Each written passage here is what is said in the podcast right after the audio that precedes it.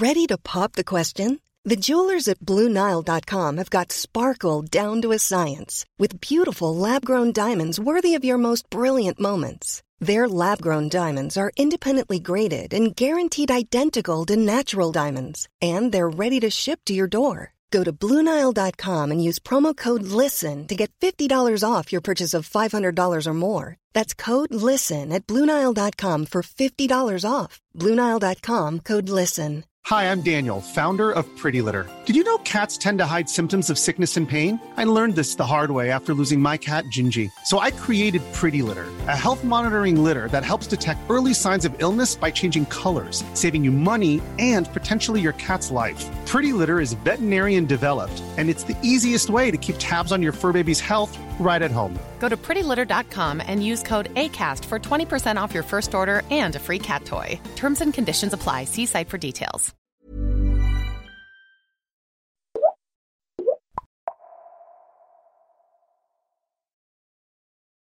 Ludvig Bäckman, professor i statsvetenskap vid Stockholms universitet, också knuten här till Institutet för framtidsstudier, intresserar dig mycket för demokratifrågor. Inte minst hur våra de här klimatutmaningarna eh, är ansträngande för demokratin i och med att det är gränslösa frågor. De går ju över gränser. Vad som händer i ett land påverkar människor någon helt annanstans. Berätta. Miljöfrågorna har ju den karaktären att de är gränslösa i två avseenden kan man säga. Dels är de ju territoriellt gränslösa, de skrider över territori de territoriala gränserna. Så att släpp, gör vi utsläpp i ett land så, så, så kommer det att nå länderna som ligger i närheten. Men det som har varit särskilt uppmärksammat nu när det gäller klimatförändringar det är att de inte bara är liksom gränslösa i den här territoriella meningen utan de är också gränslösa i en temporal mening. De kommer också påverka de som ännu inte är födda. De kommer ha effekter långt in i framtiden. Så de är gränslösa på två väldigt olika om vi väntar med den här generationsaspekten och återkommer till det. Eh, när det handlar just om de här territoriella gränserna. Eh, går det att lösa klimatutmaningarna med demokratin idag som ju bygger på nationalstater, menar du? Alltså det som är problemet med eh, de här frågorna är ju att de leder till ett slags kollektivt handlingsproblem. Varje enskilt land eh, tjänar ju på att tänka sig att de andra länderna ska skära ner sina utsläpp. Men de vinner ju ingenting på att själva skära ner sina utsläpp. Så det finns ju en slags freerider-problematik där. Och därför så behöver vi samarbeta och komma överens med andra länder och skapa institutioner som är liksom, ja, supranationella eller övernationella i någon mening som kan hjälpa oss att koordinera oss åtminstone. Men omöjligt är det ju inte och det finns ju många exempel på frågor som har effektivt hanterats som exempelvis ozonfrågan på 80-talet och 90-talet. Den hanterades ju ganska och just din forskning då, vad handlar den om? Vad är de viktigaste slutsatserna i den när det gäller just demokrati och gränser och klimat? En oklarhet i innebörden av demokrati som många demokratiforskare ägnar sig åt idag. Och det är frågan, vilka är det som ska vara med och fatta beslut om en fråga? Och då, är, då är det liksom, finns det grovt sett två olika läger. Dels de som tycker att ja, men alla som påverkas av ett beslut ska få vara med och delta i det här beslutet. Och så finns det de andra som säger att nej, men det är inte om man påverkas eller inte, utan det är avgörande är om man är underställd, om man har liksom en rättslig eller legal skyldighet att följa de här besluten. Det är de som ska vara med och fatta beslut. Och det förra perspektivet leder ju mera till en slags, talar ju för en mera global demokrati eller transnationell demokrati. Medan det senare perspektivet talar ju egentligen mot det. Och mera för att ja, men det är nationalstaterna som tills vidare åtminstone bör vara eh, ja, där vi utövar demokratin. Så i min forskning har det varit egentligen jag har fokuserat mig på den här senare modellen och egentligen anser nog att det, det är fel att prata om eh, demokrati som någonting för alla som påverkas av ett beslut. Utan det är det här med att vara underställd beslut som är avgörande. Däremot så har vi moraliska förpliktelser och skyldigheter att ta hänsyn till människor i den utsträckning som de påverkas av våra beslut. Så jag tror att en del av diskussionen om demokrati har liksom handlat om två olika saker. Dels liksom mot vilka har vi skyldigheter å ena sidan och å andra sidan vilka bör vara med och bestämma. Vad fick dig då att luta mot att den ena definitionen är mer riktig än den andra? Det är en väldigt bra fråga och det, det där måste jag säga att det där är någonting som ännu inte helt är klargjort i den här diskussionen, vilken, liksom vad skälen är för den ena eller den andra definitionen. När man kan säga, många skulle kunna säga att ja, men demokrati det kan väl betyda en massa olika saker, det är väl upp till var och en att definiera.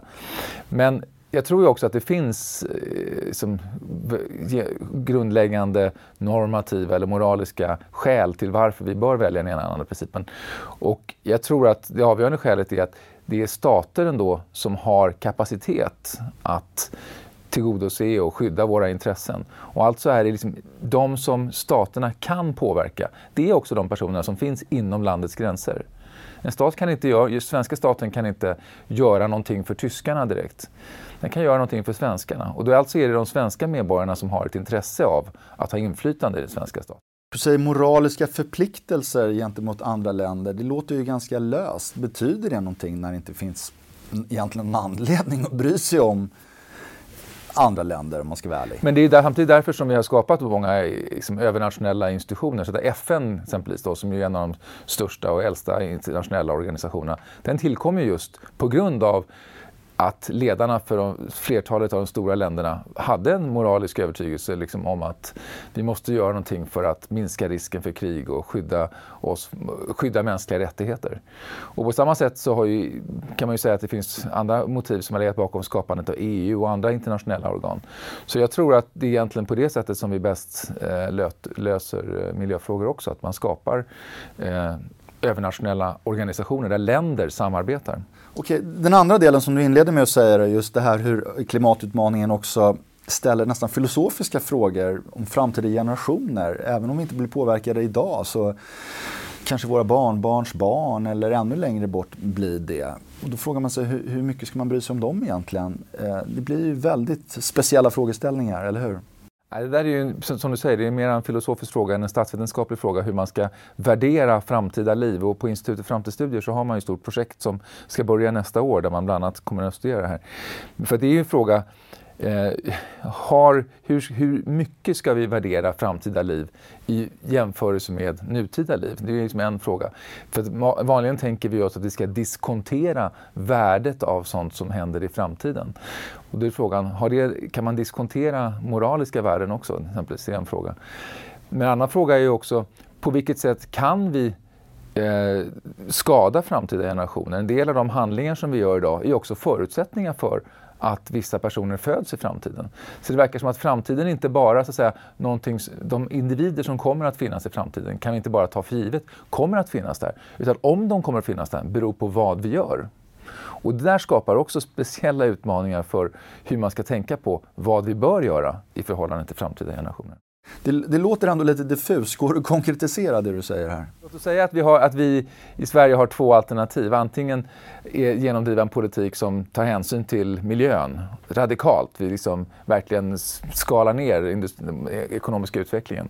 Eller så gör vi tvärtom. Vi kör på med maximal ekonomisk utveckling. Det kommer att leda till två helt olika framtida scenarier. Två helt olika framtida Sverige med helt olika människor förmodligen som föds också som resultat. Alltså vi kommer ju, de människor som lever idag, vi kommer att påverka så mycket så att de val vi gör, vilka vi träffar, vilka vi skaffar barn med, vilka barn det här blir, kommer att påverkas av en sån stor politisk omläggning. Och då är frågan, om vi då inte gör den här omläggningen utan kör på och så kommer människor som i framtiden då föds att bli ganska sjuka för de kanske lever då i en värld som är miljömässigt ganska förstörd. Har vi då skadat de här barnen? Eller de här människorna som föds i framtiden. Då skulle en del filosofer säga att nej, vi har inte skadat dem för att de skulle inte ha funnits om vi hade gjort på det andra sättet. Och det är bättre att leva och ha det dåligt än att inte leva alls. Ja, det, där är, det, där håller egentligen filosoferna på med, en statsvetare kan man ju säga. Så det är inte riktigt det som är fokus i vår forskning. En annan aspekt av klimatutmaningen är ju, vilket vissa hävdar, att demokratin i sig inte räcker till för att få bukt med de här gigantiska problemen. Inte minst Kinas ledare brukar säga att det krävs lite mer av diktatur, att någon pekar med hela handen för att verkligen komma till rätta med en sån otroligt stort och komplext problem. Vad är dina tankar kring det? Första så kan man säga att den där frågan om vilket som är det mest effektiva styrelseskicket, den har ju diskuterats i, ja, sedan demokratins födelse för 2500 år sedan. Och det är ingen som har förordat demokrati för att det skulle vara mer effektivt. Så att det är inte därför som de som förespråkar demokrati tycker att demokratin är bra. Eh, och då är frågan, ja, är det en tillräckligt stor utmaning som klimatfrågan och där kanske hela vår framtida existens står på spel? Ja, då kanske det menar ju en del, vi borde överväga om vi ska ha ett annat styrelseskick. Jag tror kanske inte man behöver vara så pessimistisk. Om man tittar på forskningen där man jämför demokratier med icke-demokratiska system och vilken typ av klimatpolitik de faktiskt bedriver så kan man se att det finns ett positivt samband mellan demokrati och en bättre miljöpolitik, en bättre långsiktig och mer hållbar politik. Sambandet är inte perfekt på något sätt och det finns många undantag som vi känner till i USA till exempel från detta. Men det finns genomsnittligt sett ett positivt samband. Så jag tror inte vi har sett det slutgiltiga svaret på frågan än om vilket styrelseskick som är det bästa ur klimatsynpunkt. Men jag tror att demokratin har en eh, större chans där ändå. Om vi ska försöka titta in i framtiden då. Tror du att det kommer komma någon trend mot mer världsdemokrati där gränser löses upp? Eller kommer de demokratin alltid varit knuten till de här nationalstaterna? Och hur ser du på det?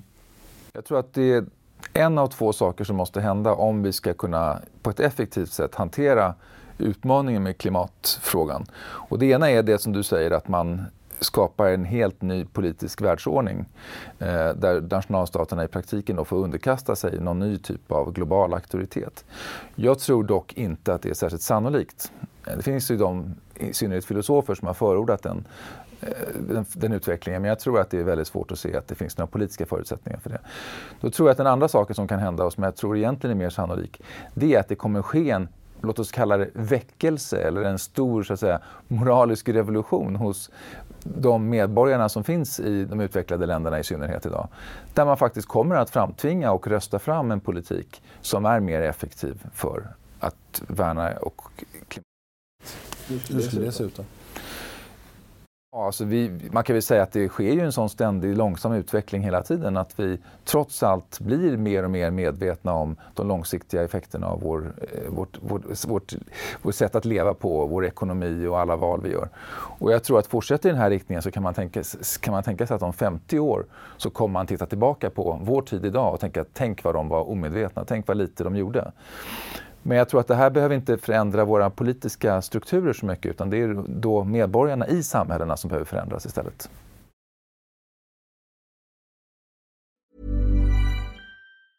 Mom deserves the best and there's no better place to shop for Mother's Day than Whole Foods Market. They're your destination for unbeatable savings from premium gifts to show-stopping flowers and irresistible desserts. Start by saving 33% with Prime on all body care and candles. Then get a 15-stem bunch of tulips for just $9.99 each with Prime. Round out Mom's menu with festive rosé, irresistible berry chantilly cake, and more special treats. Come celebrate Mother's Day at Whole Foods Market. Even when we're on a budget, we still deserve nice things.